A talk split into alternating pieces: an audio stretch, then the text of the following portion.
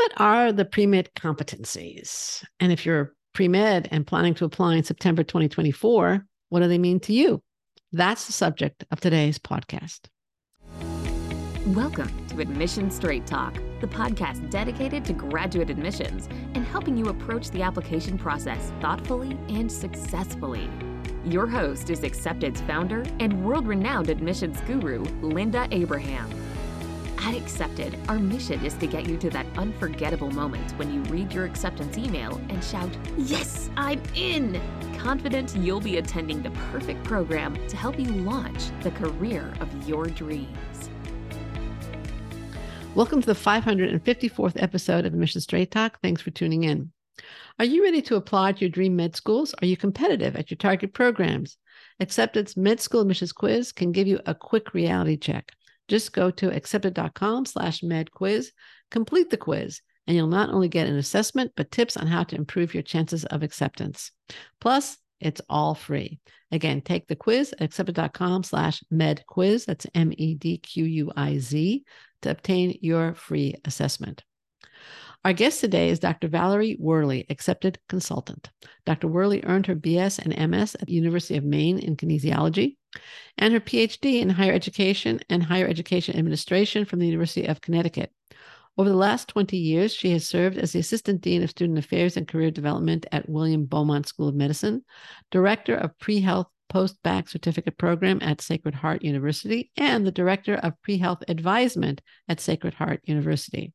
In those roles and before joining Accepted in 2022, she advised thousands of students in the following pre-health tracks: pre-med, pre-PA, pre-vet, pre-dental, pre-pharmacy, pre-PT, pre-OT, pre-accelerated nursing, and pre-optometry, as well as applicants to master's programs in exercise science, biomedical sciences, occupational therapy, speech language pathology, athletic training, public health, and applied nutrition. Today, we're going to focus on med school admissions and specifically the AAMC's recently updated pre med competencies for entering medical students. Dr. Wherley, welcome to Admission Straight Talk. Thank you so much. I'm happy to be here. Delighted to have you joining me. Now, let's start with the basics. What are pre med competency? Like an overview, what's kind of the goal of them? and let's discuss them a little bit individually sure. or in groups, whatever you prefer. Sure, sure. So, where I thought that we would start is just looking at the word competency. So, the National Institutes of Health, or the NIH, define competencies as the following Competencies are the knowledge, skills, abilities, and behaviors that contribute to individual and organizational performance. So if we keep that word in mind, that helps inform our conversation. So pre med competencies are now a list of 17 standards that have been identified by the AAMC and others, which I can talk about in a minute, as essential for success for entering medical students and also people who are going to be practicing medicine in the future. So it's not just for students in medical education, but our future practitioners. So that's kind of the the umbrella. That's a mm-hmm. conceptual framework for the competencies. Right. Let's discuss a little bit more in depth. Do you want to just list the 17? Do you want to focus on some particular ones? What do you how do you want to proceed? I'll let you well, the, take the lead here. Sure. I can give a I can give an overview so the competencies are grouped in three categories. And then within the categories, there are specifics, with those specifics, there are sort of a deep dive into the definitions. So, without getting too far into the weeds, let's look at the categories and then maybe the specifics. Sounds so, good. the three categories are the professional competencies, which has the biggest list now. And then there's thinking and reasoning competencies, and then science competencies. If I start backwards, the thinking and reasoning competencies that's one category. And the science competencies actually did not get updated in the update that we will talk about. It's the professional competencies that underwent the update. So I'll start with science competencies. There are two specifics within that category there's human behavior and living systems. And you can look at the specific definition of both of those. Thinking and reasoning competencies include the following critical thinking, quantitative reasoning, scientific inquiry, and written communication. If you look at the definition of those, for the most part, that's a lot what pre med students are learning in their curriculum. Right. right. So that's a lot of what students will be learning in biology, chemistry, orgo, psychology, statistics. When we look at the professional competencies, there the remainder of the 17 live in those professional competencies. And I predict that we will do a deep dive into those in the rest of this conversation. Okay. And there are obviously 12 if I did my math correctly, right? Okay. That's right. So that's yeah. that's almost that's more than double the other two combined, right? That's right. Okay. Yeah. And most I think med students in their applications tend to focus on the uh, the thinking and reasoning and the science. Correct. That's correct. correct. All right. So, how have the competencies, which are the professional ones, how have they been updated? So, how they were updated lends ourselves to starting with a bit of background. So, these competencies originally were published in 2011, and the title was different. So, the first title was called The 15 Core Competencies for Entering Medical Students. So, as I said, there are now 17. So, there's been some shifting in definitions and expectations. So, what happened between 2011 and 2023? So, when we think about this, let's think about what's happened in the world, what's happened globally, what's happened in our society and culture. So, we can all agree a lot has happened. We think about cultural shifts, shifts in society, shifts in access to healthcare. And medical educators, uh, leaders in the AAMC have said so much has happened since 2011 to 2023. Medical education has changed. The expectations of what we think medical students should come into school with have changed. Therefore, we need to update these competencies accordingly. So that started the conversation in 2022. And again, these leaders put together a working group and started data collection, focus groups, and interviewed stakeholders in over 100 medical schools and said, What are you seeing in students that are the most successful? What are some character traits that you see that lead to very successful medical students? They mined that data and, based on that, came up with these updated competencies. And the pre med working group included students, which is great, pre health advisors, faculty members who are on admissions committees, and people from the AAMC. So it was a really well informed working group that came up with these new competencies. Okay, that's a fantastic background. But again, how have they been updated? Society has changed, a lot has changed in the last 12 years, that's for sure.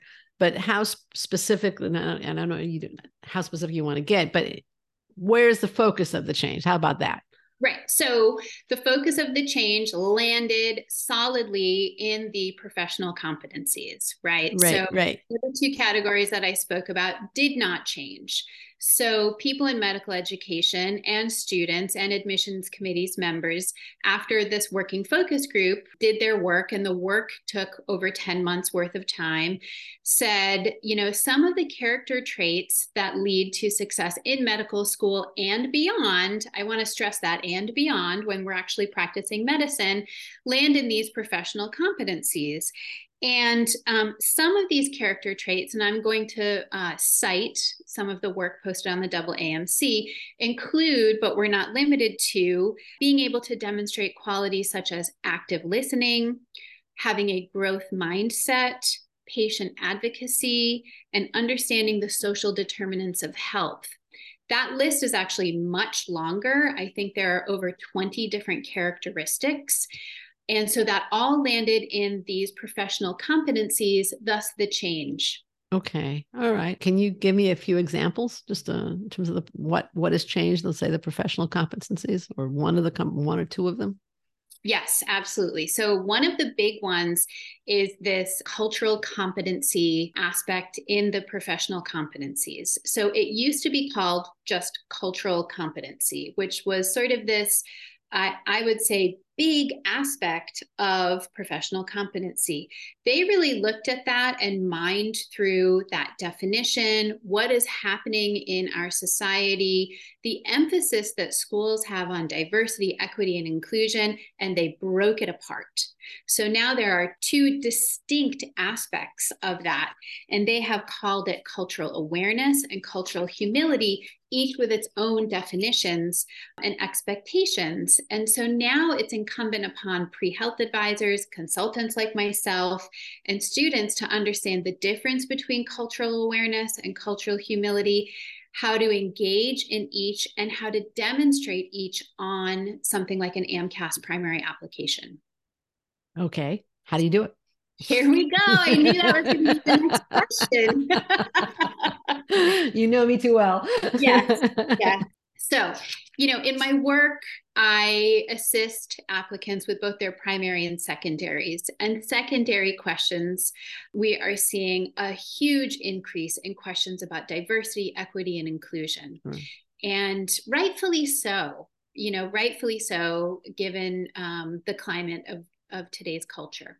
So, cultural awareness and cultural humility should not be underestimated in their importance. I am going to look at my notes for this. So, cultural hmm. awareness, the definition, this is not the double AMC's definition. So, this is the definition I wanted to provide to everybody watching this podcast. It's recognition of the nuances of one's own and other cultures. And in cultural awareness, it is an appreciation and a desire to learn. How does one demonstrate cultural awareness on an application? So here are some examples that I came up with. Becoming educated on cultural norms other than your own. So maybe engaging in a webinar or a new class when you're an undergraduate student. Um, becoming educated on different cultures, maybe different etiquette how about getting a certificate in a language other than your own? And being engaged in cross cultural communication skills. So, this is really about educating beyond what you are typically accustomed to. So, that's cultural awareness. Cultural humility is very different. So, a definition of cultural humility that I'll provide is entering into a relationship, a professional relationship with another person with the intention of honoring their beliefs, customs, and values. So, this is really where applicants have to show patient facing or volunteer facing interaction with somebody different than self. And so, how can you demonstrate this? This is by asking questions and getting to learn and understand about the per- person's ethnicity, gender, sexual identity, social needs, socioeconomic status, and language barriers. I'm wondering how is that still different from cultural awareness? cultural awareness in my opinion is the education of so being okay. engaged in the classroom being engaged in a certificate program i have an applicant right now who is becoming a spanish medical interpreter um, and Spanish is not his first language, it will become his second language. And so, becoming aware of the needs of Spanish speaking patients, he's really becoming culturally aware. Cultural humility, in my opinion, is that engagement with people, the face to face engagement with people different than oneself. Okay. All right. So, one is a little bit more academic. The cultural awareness is more academic, and the humility is is the actual uh, engagement, as you put it. I think it's a, it's, it's a good word. Engagement is the interpersonal connection, and then also the honoring of the differences between yourself and somebody different than yourself, and then the growth that comes from that interpersonal connection. Got it. All right, that's a very good distinction. A good distinction to keep in mind. Now, some applicants might look at these competencies and say, you know, they're nice. I also have them printed out here they're nice. Are they window dressing? Are they virtue signaling? Or are they really requirements like the MCAT? My suggestion as a consultant is these are guidelines. These are guidelines and a framework that can be used by students and by pre health advisors, and they should not be used as a checklist or a box to tick pre-meds love checking boxes. they are very scientifically minded, right? A plus B equals C. So rather, they should be used as a guideline to help inform the totality of the preparation of a pre med or pre health portfolio that will be submitted on a primary and secondary application. And the totality of that pre health portfolio is most competitive when it has both a breadth uh, and depth of experiences. And by using this as that framework, looking at those professional competencies and things like scientific inquiry that will help hopefully stretch an applicant beyond their comfort zone, get into that growth mindset, experience new cultures, and become that most competitive applicant. I think it's also asking applicants to, um, especially the professional competencies, to think more deeply about their experiences correct me if I'm wrong, but I would caution applicants against just mouthing the phrases, you know, cultural humility, cultural awareness, commitment to learning and growth, growth mind. You know, that's not what this is about. Correct. This is much more about showing. Yes, absolutely. This is about showing, demonstrating, and a huge piece of this that I was going to talk about in a minute is the self reflection. Go for it's it. It's the self reflection of not only being involved in these experiences and saying, you know, I volunteered for 200 hours, that's the quantitative piece, but what was it about the volunteering? What did you learn from it? What did you see? What did you experience? How did you grow? How are you new and how are you further informed about medicine or the social determinants of health or barriers of access to healthcare because of the volunteering experience? It's not just reporting, it is the self reflection that can parallel some of these competencies and help to demonstrate these competencies without verbatim repeating, copy paste the words of these competencies. Exactly. I, I don't know. Let's say you have somebody who's who's translating. Okay, translation in and of itself, it's not just translating words. It is translating in a culturally appropriate way. Mm-hmm. Absolutely, and the it's the piece of translation, but it's also understanding where the patient would be without the translation Mm-hmm. Um, would that patient have even been able to access healthcare that day if the translator had not been there? You know, thinking about the social determinants of health. It's it's thinking more broadly about the isolated experience. When admissions committees are looking at applications, okay, um, are they actually they're not checking off boxes either right it's a holistic process but are they looking for these competencies the professional ones as well as the thinking and reasoning and scientific ones? So my answer is yes and that sounds qualified. Right, right. Well so mm. i you know again i i don't speak to all admissions committees and so Understood. i don't want to give a sweeping yes if it is not true. The double amc made a statement at the end of the document regarding the pre-med competencies and so i'd just like to provide a quote and in the conclusion section of the pre-med competency document, it states in part that these competencies will guide medical school admissions evaluation of applicants' readiness for medical school as part of a holistic review.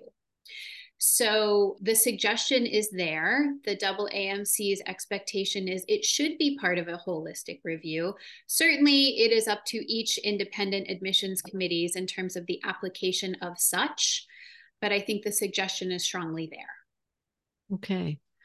Now, you've touched on some ways in which med students or pre meds can demonstrate these competencies. And you've naturally uh, counseled against the checklist approach mm-hmm. or i have x hours of this i have y hours of that you know am i am i done? Kind of question. What are other suggestions that you can make for medical school applicants to both mind their experience for evidence of these traits and to present these traits? Because they're really they're, they're traits they're qualities. They're not just um, i did this and i did that. Great question. So i have a couple of thoughts about this. So, 1st mm-hmm. of all, I'll uh, focus my answer to an AMCAS primary application. On an AMCAS primary application, applicants have the opportunity to enter a maximum of 15 experiences. Well, there are 17 pre med competencies, so you can see the math doesn't work out. You just cannot go down the competency list and think that you're going to enter one item for each. Well, you, you, can assume that the scientific and the and the other the other you know the ones at the end of the list kind of come through the transcript. You you could, but it's not a wise. Uh, right. No, agree. Agree. Right. So, a wise way to look at this is one experience can potentially demonstrate multiple competencies. And I wanted to give everybody an example. So, an example that I thought about is let's assume an applicant is a tutor. We have lots of pre med students who are tutoring, you know, Orgo and biochem and such as that. So, mm-hmm. I looked at the pre med competencies and I overlaid it to being an academic tutor. So, being a tutor requires interpersonal skills that is a professional competency. It requires oral communication, another professional competency. Being a tutor, uh, it could be argued, is a commitment to learning and growth, a third professional competency. And it also is reliability and dependability. You need to show up, you need to be on time, you need to be reliable for those students. So that's four professional competencies in one experience of being an academic tutor. And also, depending on the subject that a student is tutoring, it could demonstrate quantitative reasoning or written communication. And those two competencies land in thinking and reasoning competencies, which is a different category. So that's how students or applicants should be approaching this is I've done this what am i demonstrating here? Like what what could i say to an admissions committee in an interview? What have i shown as a result of this experience? So that's just an example. The other thing i wanted to say is the double amc has some really great resources regarding these new competencies and how they can be demonstrated and how applicants can do some self reflection. So I wanted to point this out, and I am not sponsored by the double AMC. I just think they have some really good free resources for applicants. So we'll link one, to them. Yeah, one is called Anatomy of an Applicant Guide. And I actually used to use this in a class that I used to teach.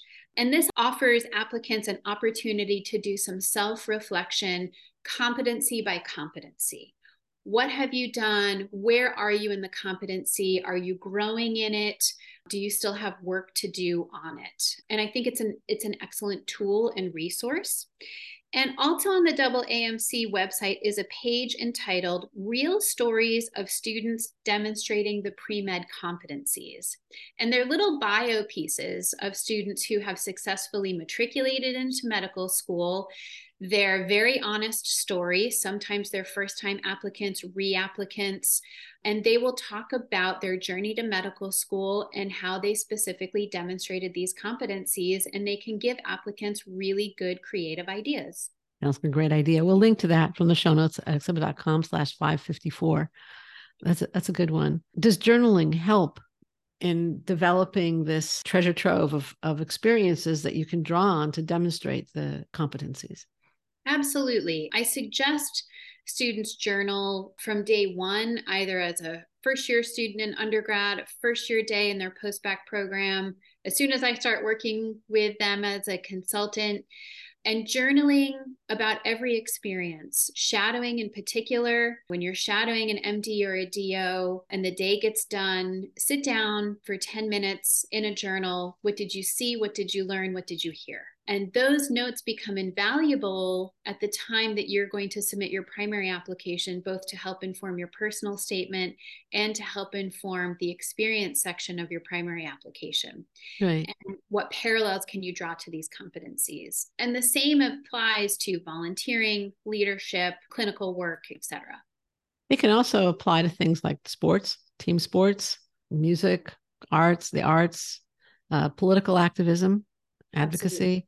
So I, I would say it can apply to anything where you're learning outside. And I don't mean learning like in the class. I mean experiential learning in this case. Yeah. Not that you can't journal about what you learn in class, but I think for for the application, it's it's the stuff that you're doing outside the class that they want to hear more about unless there was some really spectacular experience in you know in class mm-hmm. but um anyways okay let's let's move on with this one question you you you kind of uh, anticipated my question about cultural awareness and cultural humility but i also had a question can applicants show the scientific inquiry competency without some meaningful participation in research Yes. So, very good question. It is true that um, scientific inquiry, which falls in that thinking and reasoning competency umbrella, is typically shown by being involved in research, a semester of research, a full year of research, outside funded research at the NIH, you know, something like that. If students have not done research, can they still demonstrate scientific inquiry?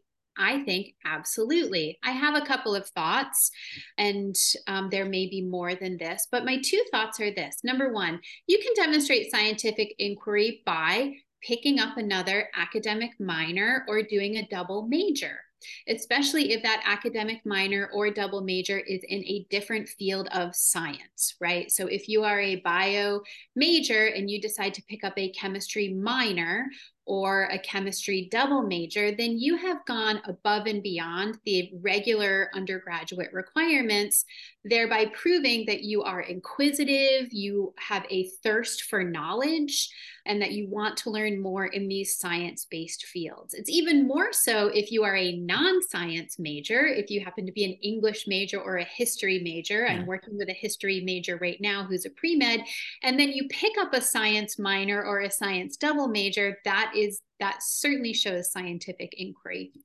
Another way is a service learning project, right? So, a service learning project either affiliated with a class or a service learning study abroad project, as long as it is using the scientific theory to solve a problem. And I'm taking that language directly from part of the definition of scientific inquiry from that competency.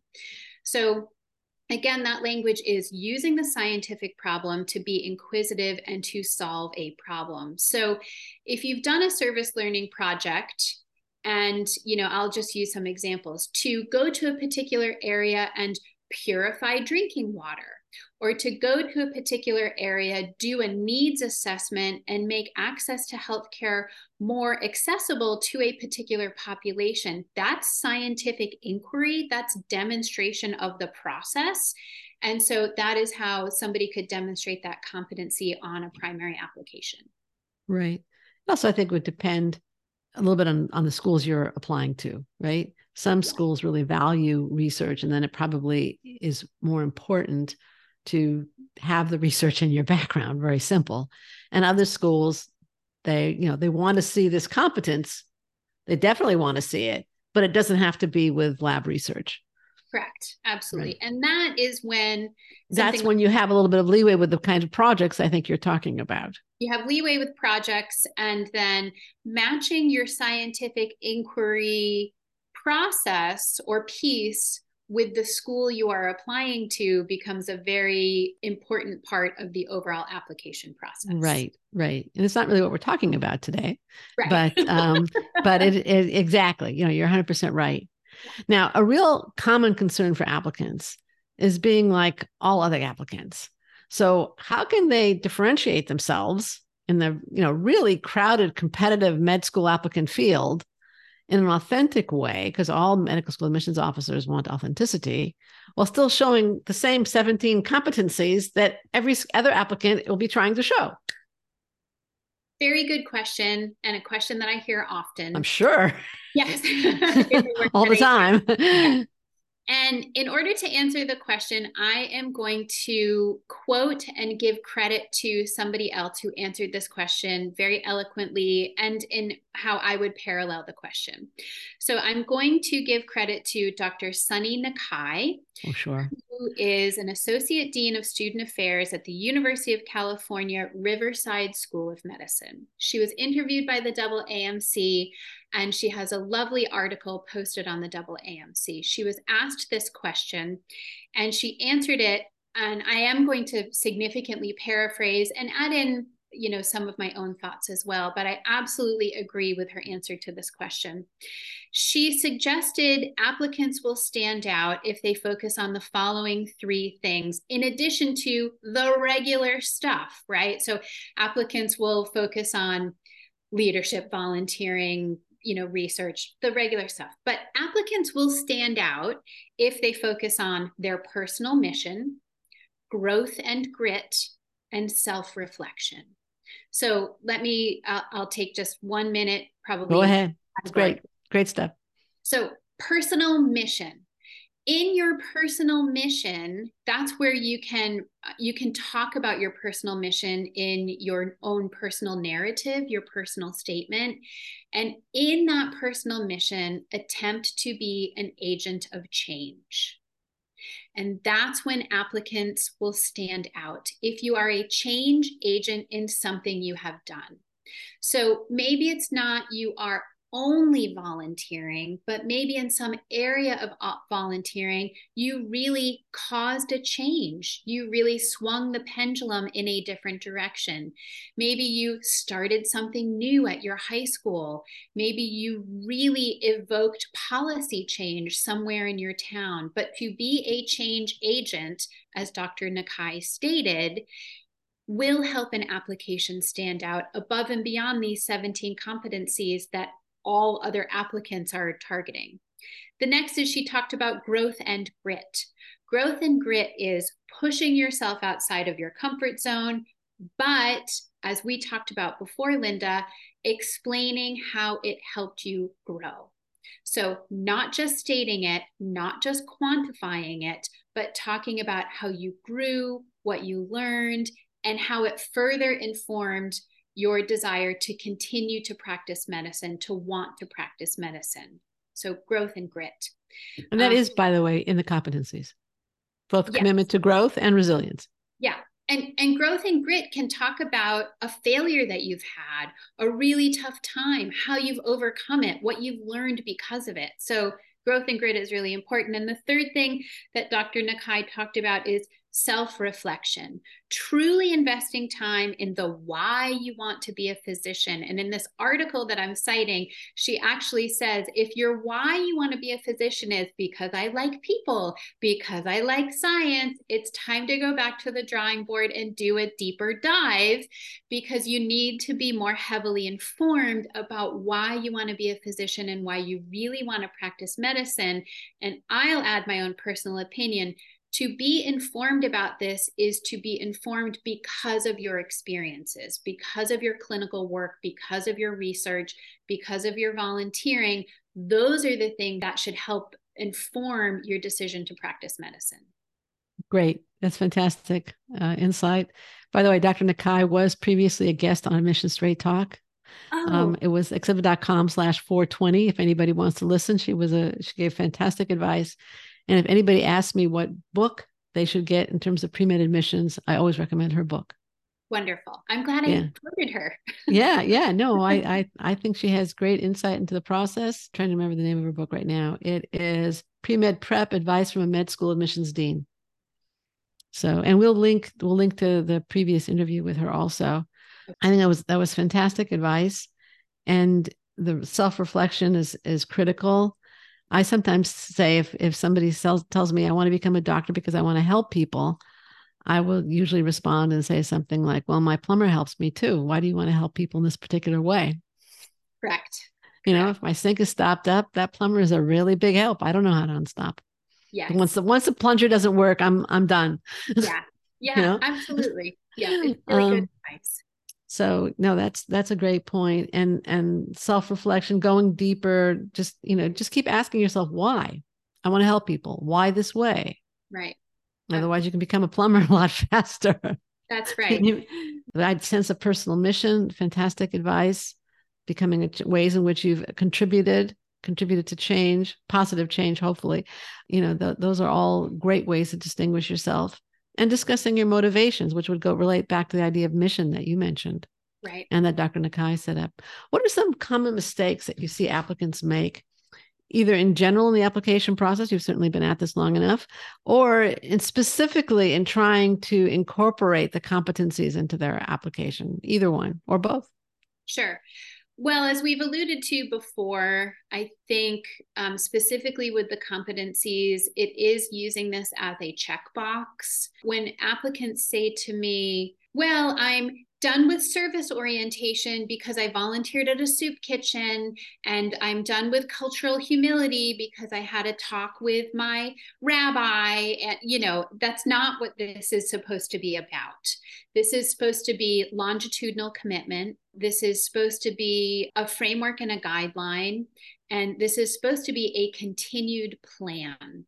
So I think that's the biggest mistake in these competencies is to think that this is a one and done system. And I certainly think that, again, the most competitive candidates that I have worked with have participated longitudinally in things that are meaningful, maybe things that are really difficult, but they have exhibited, you know, commitment and resilience to the process, whatever the process is, whether it's clinical or volunteering, leadership. Um, and they've really showed that growth over time. Right. And I think the other mistakes, and I, I alluded to this before too, that applicants sometimes make in terms of the competencies is just not taking them seriously. Right. You know, right. eh, it's window dressing, you know, that kind of thing. Yeah. I don't really. I just need to get a high GPA, have a high MCAT score, check off some boxes in terms of hours here, hours there, and I'm done. Correct. Correct. Or I think you're right. And if I could add to that, continue this list of uh, what mistakes do I see applicants make in addition to the two we've identified, it's potentially focusing um, or having a lot of work in one particular competency area or domain and not enough in another area, right? So I've worked with applicants who are very research strong, right? So they love the process of research, they're heavily published and um, maybe they're working at the NIH or some other wonderful organization, and they have zero clinical experience. So yeah. they have they have no work or reflection of direct patient facing contact. So that's a real weakness. I have students that are the other way around that are, you know, very wonderfully clinically knowledgeable, but maybe they're weaker in the scientific process or, you know, so I think applicants do need to remember this concept of the holistic admissions review process. And admissions committees are looking again in totality at the breadth of the portfolio that's that's put forth at the time of application. Right. Thank you. What do you wish I would have asked you? Uh, this is this is re- really good. um, oh, you like this one? You were prepped for this one. I was, I was prepped, this one. No, I think that I think um, this has been a, a great sort of um, review of the competencies. The so only too. thing that I would suggest that um, applicants would would maybe want to think about is when should you start thinking about these competencies? Great my question. Answer, my answer is as early as possible. so, you know, I when I was a faculty member and I started having meetings with pre-med students year 1 semester 1 of undergrad, I would roll out these competencies September of students freshman year of undergrad or I would start talking to my post-bac students one of the first times I met with them about these competencies. So it is not too early to start thinking about these. I do understand they can feel overwhelming, right? So if you are a first semester, first year student and you look at 17 competencies and you're taking 15 or 17 credits and you're very new to college, this could feel overwhelming. That's why creating a plan, either with a consultant or your pre health advisor or somebody, would be really helpful in thinking about how you are going to navigate through these competencies and creating a plan. So, four or five years from now, you are well prepared for that AMCAS primary. That's great. Thank you. And you know, I, I did think of one more question. I know I, I said that was the last question, but I thought of another one. And that is so you, you demonstrate these pre-med competencies and you talked about longitudinal commitment. I mean, I get into medical school Are residency directors going to be looking for these competencies along with specific skills in whatever area I want to go into? Do you know? I mean, when you were at Beaumont, was this something that was, and you already, you know, presumably looking ahead to to gra- your graduates going to residency? Was this something that was still discussed? We were not talking about these competencies specifically at that point in medical education for sure.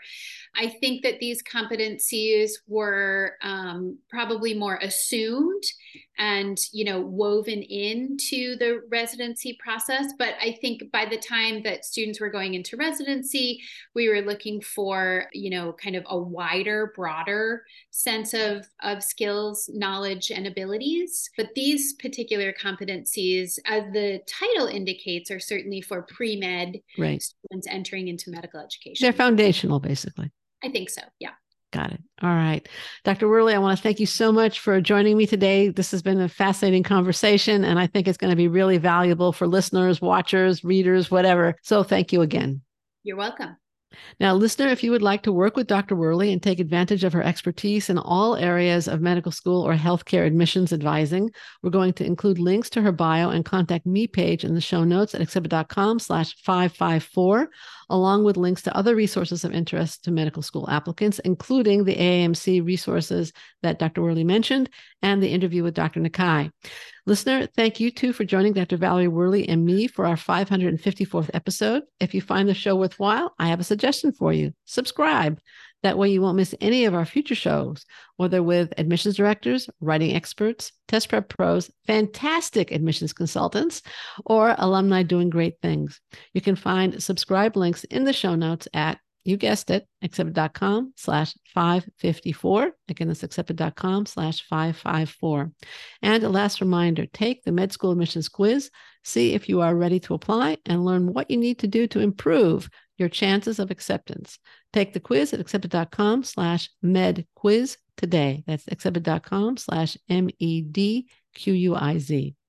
Thanks again for coming. This is Admission Straight Talk produced by Accepted, and I am your host, Linda Abraham. I'll talk to you again next week.